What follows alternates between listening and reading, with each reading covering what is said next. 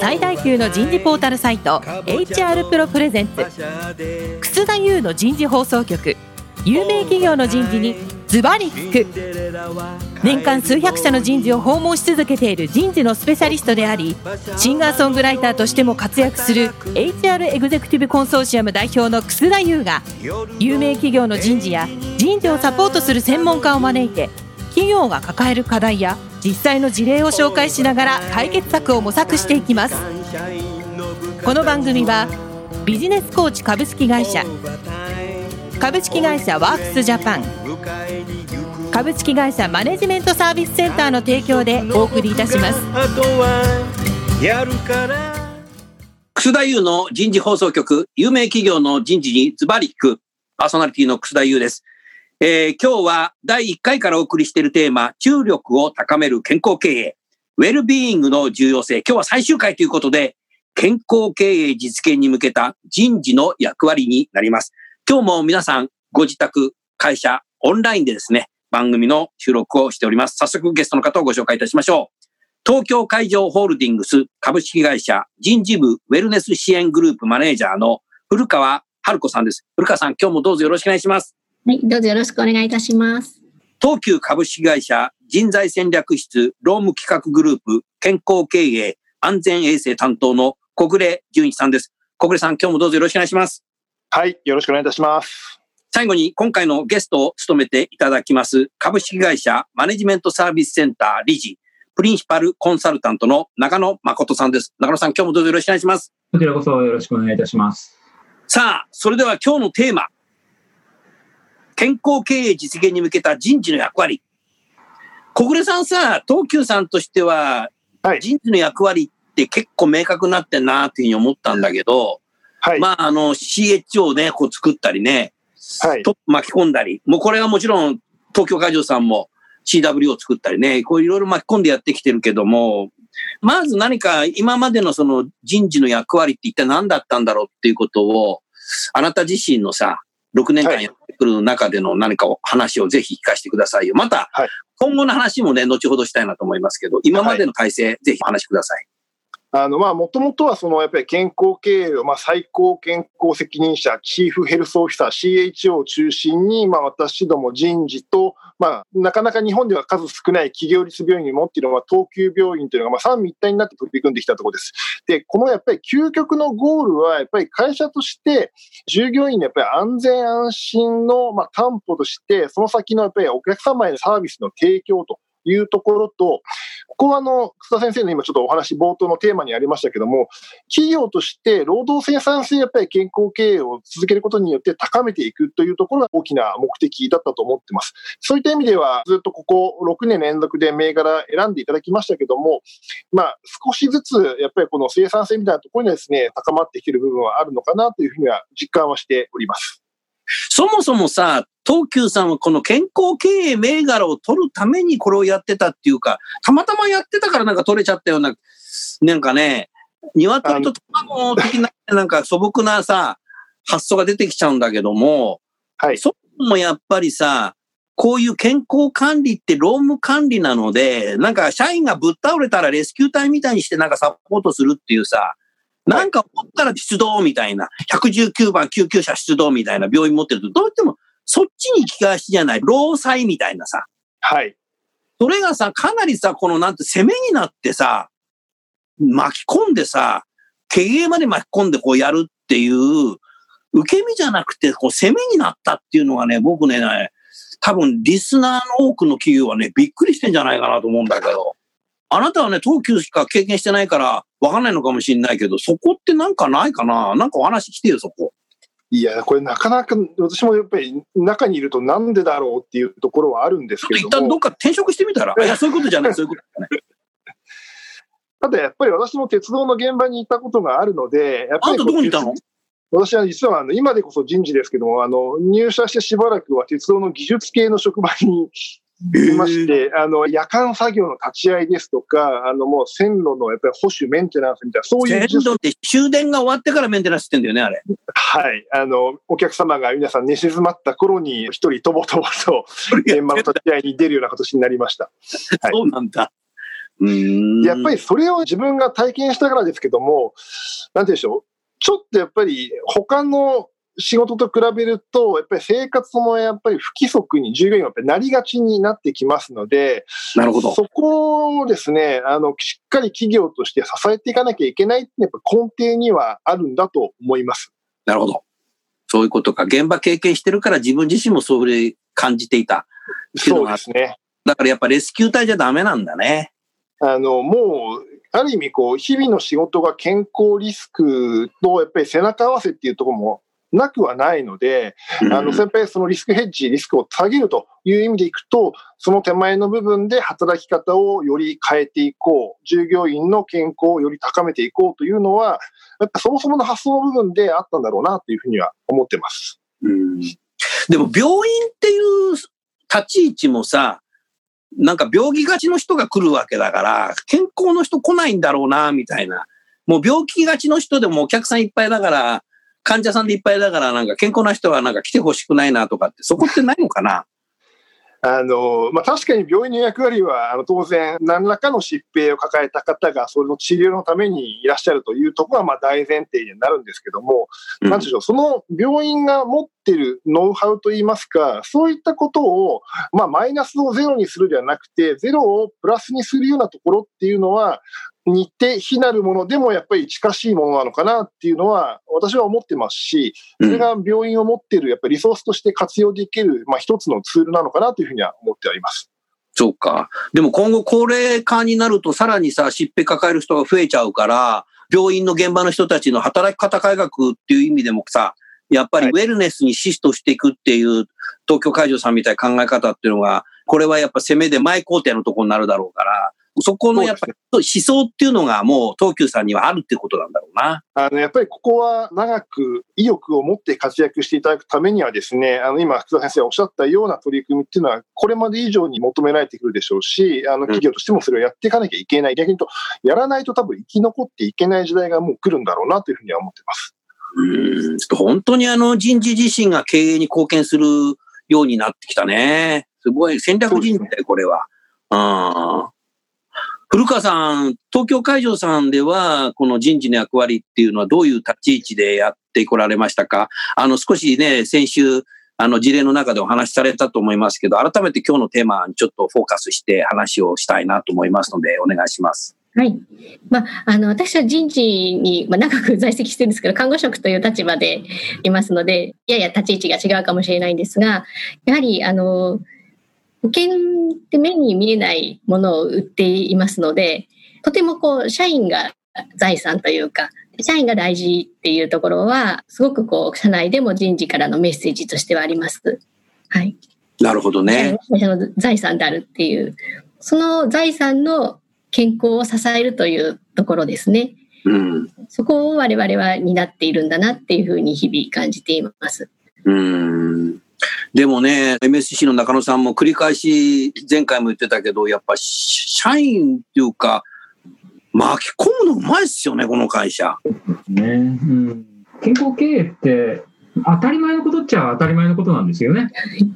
社員に健康でいてくださいって思わない経営者いないんで、当たり前のことなんだけれども、確かに。だけど、当たり前のことすぎて、あんまりそれを文化だとか価値にまで消化できないっていうんですかね。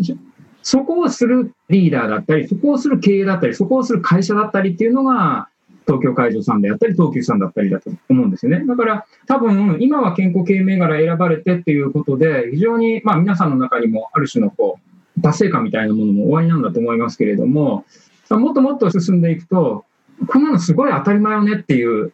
なんか私たちが表彰されるなんていうことは、なんかおかしくないっていう、なんかそれぐらいまでいくと、もっと、まあ、次のステージっていうんでしょうかね。今、あの、楠田先生おっしゃってる通り、まあ、これからはまあそう健康経営を攻めにっていうふうになっていくと、だんだんとそういう状態というのが生まれてくるんじゃないのかなっていうのは、まあ今日、あの人事の取り組みって人事の役割みたいな話で言うと、もう本当に健康経営が当たり前になっていくっていうのかな。健康経営銘柄に選ばれし者なんていうことがもう何も皆さん感じないみたいなね。なんかそういうことが、これから皆さんの役割であったり目指すとこなのかなっていうのは感じましたね。うんでも小暮さん自身この健康経営銘柄を目指す6年、7年前、以前は人事でどういう仕事されてたの、あの、もともとは、処遇ですとか、個別みたいなですね、そういったところ、あと研修みたいなところも一部担当はしておりました。おどこの会社でもある仕事だね、それは。そうですね。はい。うん、なるほど。で、いきなり、これを担当しなさいと。はい。いうことで。最初なったと、ね、なった時に、どう感じました？当時の内示が出た時のなんか瞬間を今、遡って、タイムマシンで遡ってちょっとお話して、はい、あの、実は私のこの仕事に今の担当についたのは3年ぐらい前なんですけどあ、そうだったっけ、うん、はい、あの、その前任がいて、まあ実は横の島で眺めていたんですけども。あ、僕知ってる人かもしんない。はい、あの、そうなんですけども、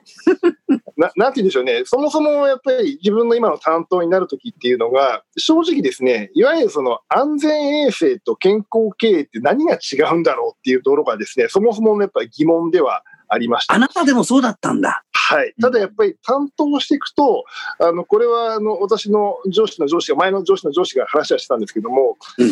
人事の部門として数少ない中でもできるその戦略的な経営のやっぱりあの打ち出しの一つなんですよね。これをやっぱり実践することによって、やっ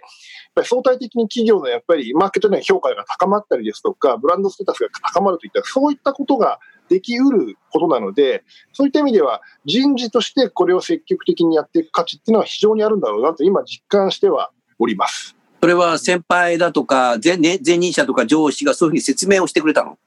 えっ、ー、とですね、いや、これはどちらかというと自分がやっていく中で多分そうなんだろうなっていうふうに、あの実感できたところです。あなたはポジティブだね。いや、でも、楠田先生、この健康経営とかって、それぐらいの信念ないと多分これできないことじゃないかなと思うんですよね。できないね。えこれ本当にやんなきゃっていうことを信じる人たちが推進していかないと、まあ、私さっきあの、当たり前のことですよねってお話しましたけれども、経営していくっていうことになると、生産性との見合いっていうか、バーターってやっぱ発生すると思うんですよね。うん、で、もう本当に東急さんも、東京海上さんも立派な会社でいらっしゃるから、ちょっと意地悪な言い方になるかもしれませんけれども、やっぱり立派な会社だからできてるってこともあると思うんですよ。本当に、本当に。できてるから立派な会社になってたんだよ。そうそう。だからその、鶏卵みたいな話になってくるとは思うんですけれども、やっぱそこにやっぱり信念がないと、なかなかハイレベルなところで健康経営みたいなものが戦略の中に入れ込めるっていうのは、やっぱそういうリーダーいないと難しい話だと思います。これはもう理屈じゃないと思うんですよね。もう信念の問題だと思います。逆にね、僕は例えば東急の小暮さんが3年前にその仕事ミッションを与えられたっていうのは、会社で、こいつ、こいつなんて失礼だけど、彼なら絶対やるぞっていうね、多分ね、あったと思うね。うん、まあ、真相はどうなのか分かりませんが。分かった、じゃあ今度、今度あの役に。携帯してからすぐ電話しちゃうから。あの、なんでしょう。やっていく中で、今おっしゃったように、あの、もう自己暗示をかけるかのごとく、やっぱりこれをやっぱり信念としてやっていかないと、自分が信用しないと周りもやっぱり信用してくれないんだろうなっていうのは、少なくともあの感じてはいますし、自分はやっぱりこれをやり続けることが、ひいては企業価値が高まるんだろうというふうにあの信じて、日々素晴らしいね。こういうリーダーがさ、いる会社が MSC さんやっぱすごいね。そうですね。こういう人材っていうのはさ、 development できるの？生まれ持った素質なのこれ。いやいや、私たちの立場からすると、そういうリーダーを作れますって言わないと。あの、小暮さんに学ぶところはもう今日私もあるし、やっぱり信じ、信じるところっていうのはすごい、やっぱり大事な小暮さん、人事としてのさ、他者から見たあなたはロールモデルだよ。いや、私はただ、あの逆に言うと、あの上司からは、お前は楽観的すぎるっていう話を いただけますけども。いやいや、それは上司から見ると、さらに上を目指せ、さらに経営を目指せっていうことをね、間接的に言ってんですよ、それは。それで古川さんも小暮さんも、この健康経営で自分ご自身が信じるもの、絶対に広めたいって浸透させたいと思っていることを、何度も何度も同じこと言いに来たわぐらいな感じで皆さんが受け止められるぐらいな繰り返し繰り返しをされたんだと思うんですね。うん。だってあの同じことを言うっていうことは私大事な要素だと思ってるんですけれども、うん、あの人事のご担当者の役割っていうことで言うならば、もうそんなに小難しいことを理屈こねるよりも、あの本当に同じシンプルに健康経営したいんだっていうことを、皆さんがもう日々語るっていうことが重要な仕事じゃないかなと思いますね。東京会場さんも優秀な現場の社員結構いてさ、人事も結構優秀なこと言ってさ、僕も知ってる人いっぱいいるけど、やっぱりみんなロジカルなんだよね。そうですね。だからそういうロジカルの人にさ、あなた自身がさ、どうやって巻き込むかっていうさ、ことをやっぱ相当考え抜いてさ、これ多分やってきてんだろうなっていうふうに思うね。いやもう本当そこはあの私だけの力ではなくですね、まあ、まあ私の力というよりむしろあの上司とか。上司とかでチームで、えー、はいチームでやってきたことですし、まあ、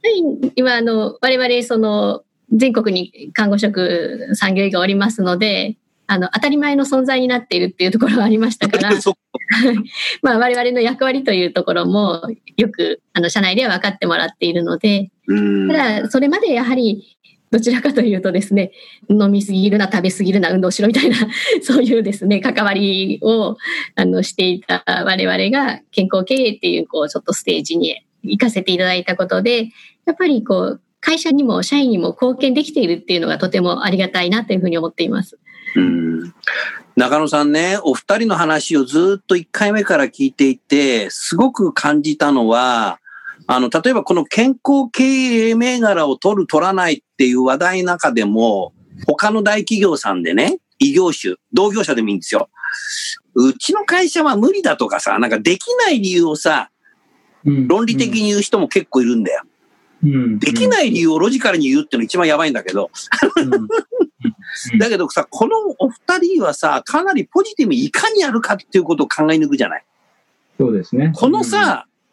頭の中のこの構造っていうか、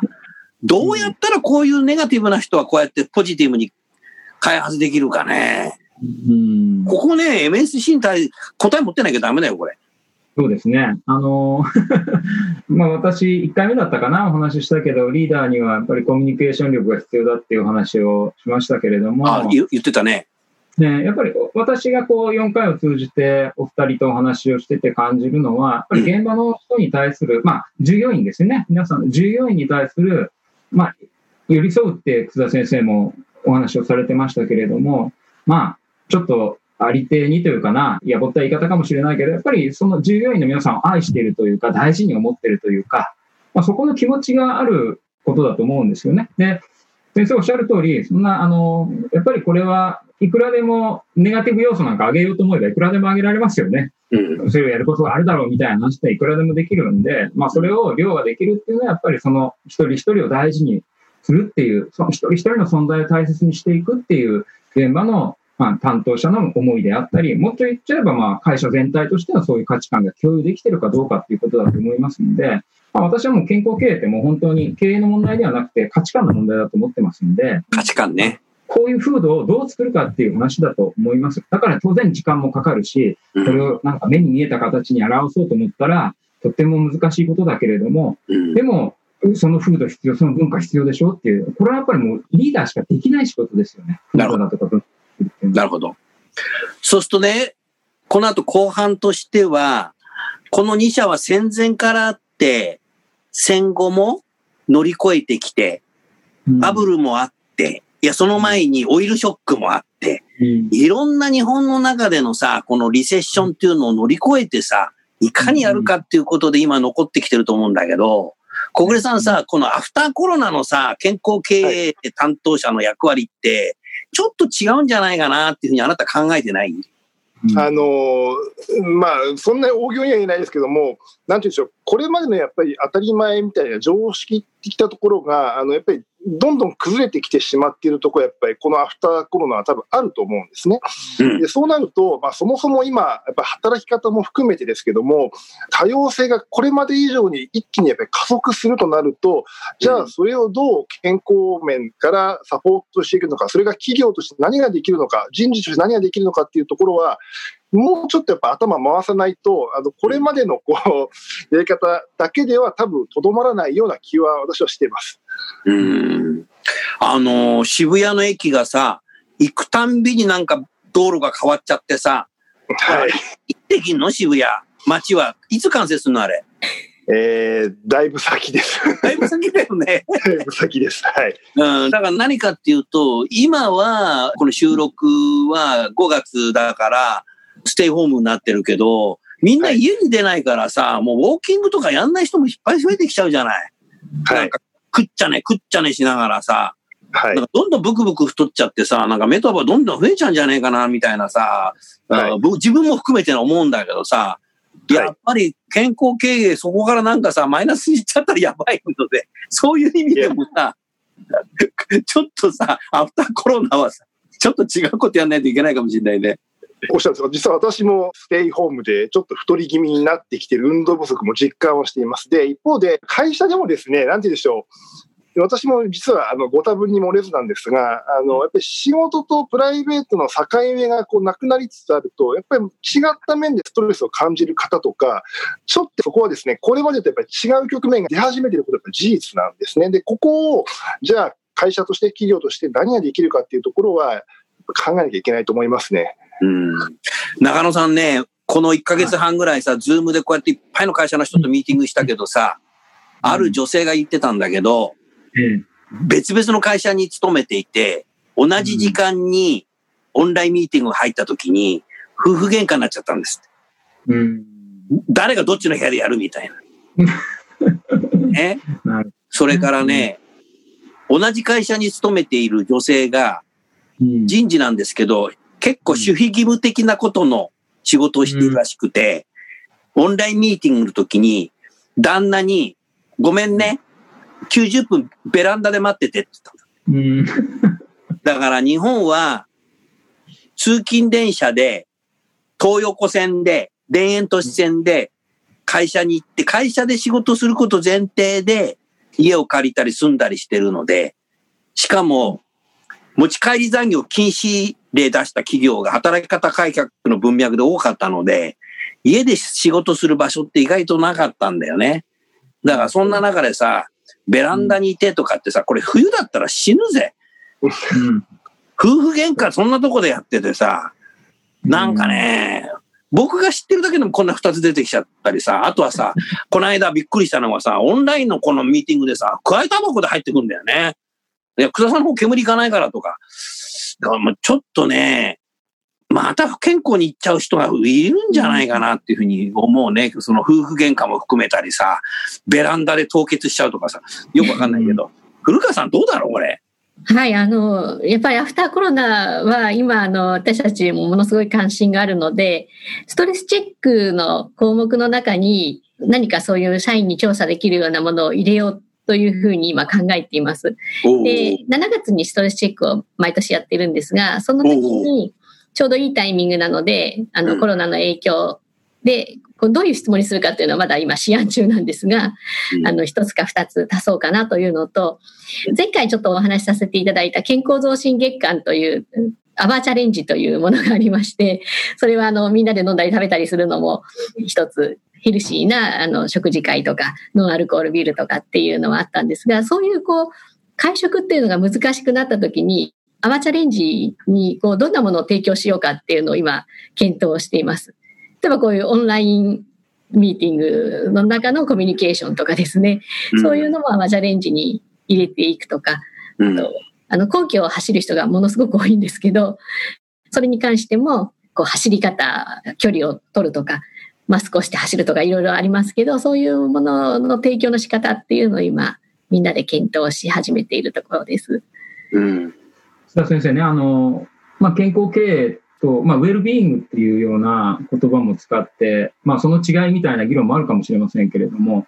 一般的にやっぱり身体的に、それから精神的に、それから社会的に、うん、まあ、この3つの状態が満たされているっていうことを私たち目指していると思うんですね。うん、で、今、アフターコロナの話になってますけれども、おそらく精神的っていう観点から言うと、そのストレスの種類が今のお話でもそうだと思うんですけど、いろんな増えてくると思うんですね。それこそ夫婦間のストレスみたいな オンラインミーティングにあの子供が入ってきちゃうとかね。俺、あるあるですよ。しょっちゅうですよ。そうですよね。話がね、それちゃうんだよね。面白いから。そういったストレスの種類っていうのがまず確実に増えていくだろうなっていうまあ、そういったものと私たちがこれから見極めて、守ってあげるだとか、直してあげるっていうことも必要でしょうし、身体的にはまあ議論にある通り、まあ、メタボ対策っていうのが増えてくるかもしれないですね。だから、日常的にもっときめ細かく皆さんの現状を把握して、何かしらこういう状況の中でも運動したくなるようなきっかけ作りみたいなものが課題になってくるのかなっていうふうに思ってます。で、私ね、一番変わってくるのは、社会的に満たされた状態っていうのが種類も量も増えてくると思うんですよ。え、何何それ？どういうことかっていうと、まあ、例えばこういうズーム使ったもこういうテレワークみたいなもののコミュニケーションって、やっぱりある種社会っていうものを感じられないで、日々が普通に回っていってしまうことも、だんだん麻痺していってしまうと思うんですね。これでいいんだと。今はまあ、致し方ないところですけれども、まあ、こういうやりとりをスポットスポットでやっとけば私仕事してますよって的なことが、これがノーマルな状態になってくると、社会の中で自分のアイデンティティみたいなものをだんだん喪失していくような状況も出てくるというふうに思いますし、うん、働き方当然こういう形で変わっていくとは思うんですけれども、その変化の中で社会的に満たされない状態っていうのは、まあ、今、どういったものがあるか私がまだまだあの考えていかなきゃいけないなと思うんですけれども、うん、量は間違いなく種類も増えていくだろうということで、そこに対してこれから健康経営を推進される皆さんがちゃんとテーマ選定して、対策していく、対応していくっていうのは、これからの役割として一つ重要なところじゃないかなというふうに思うんですけど、ね、今の中野さんの話聞いてて、古川さん、小暮さんね、やっぱり在宅勤務、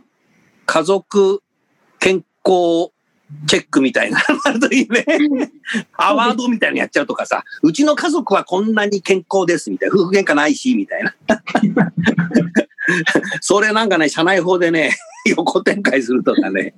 こんだけでかい会社だから、そんなの全然ない家族も多分いるんだろうし、多分子供にきちっとね、お父さんがオンラインミーティングやってる時入ってきちゃダメよって言って言い聞かしてる家族もあるんだろうし、抱っこしながらでも全然子供が喋んないで、子供はなんか下で漫画見てるとか。なんかね、多分なんかそんなことの工夫してるね、健康的な家族っていうのは多分いるかもしれないので、なんかそんなことは、このステイホーム中に考えるといいんじゃないかなっていうふうに思いましたね。うん、4回にわたり本当ありがとうございました。古川さん。はい。来年、はい、東京オリパラ、東京会場さんスポンサーでしょ？はい、そうです。ねえ、1年伸びちゃったけどさ。はい。ねえ、ワクワクするね。そうですね。ここはだから社員めちゃくちゃモチベーション高いよな。そうですね。あ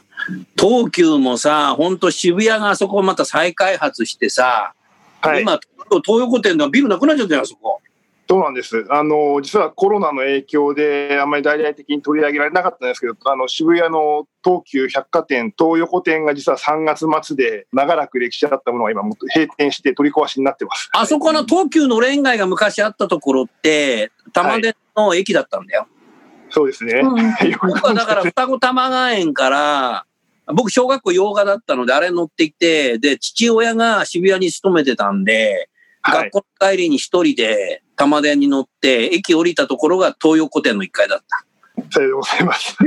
はい。だからもう本当僕にとってはすごくさ、懐かしいんだけど、これでまた渋谷の街もさ、大きく変わるしさ、はい。え、来年は東京会場さんスポンサーの東京オリパラもあるしさ、またね、ねアフターコロナの中でさ、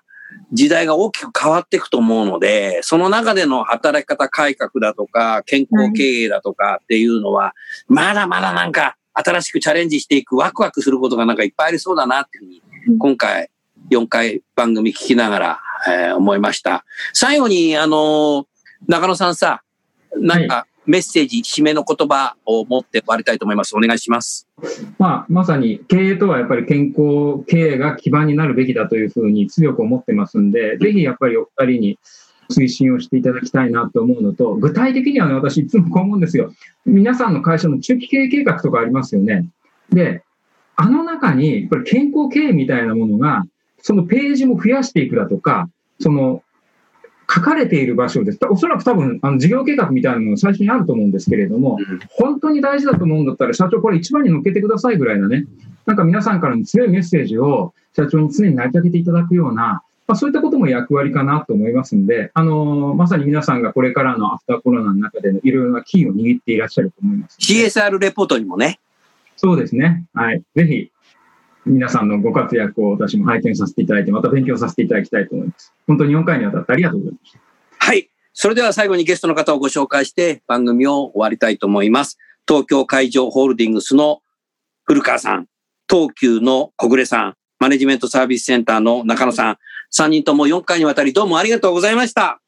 どうもありがとうございました。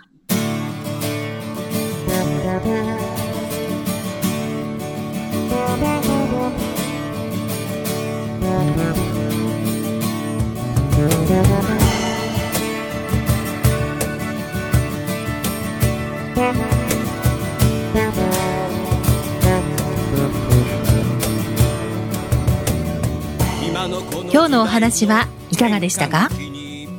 楠田祐の「 The Times Will Change 時代は変えられる」とともにエンディングといたします。この番組は日本最大級の人事ポータルサイト HR プロのウェブサイトからもお聞きいただくことができます。HR プロでは人事領域で役立つさまざまな情報を提供しています。ご興味がある方はぜひウェブサイトをご覧ください。この番組は人と組織の生産性を高めるビジネスコーチ株式会社。企業の人材採用支援キャリア支援を通じて人と企業の持続的な成長と価値創造に貢献する株式会社ワークスジャパン。企業の人材戦略人材育成のプロフェッショナルカンパニー。株式会社マネジメントサービスセンターの提供でお送りいたしました。それでは来週もお楽しみに。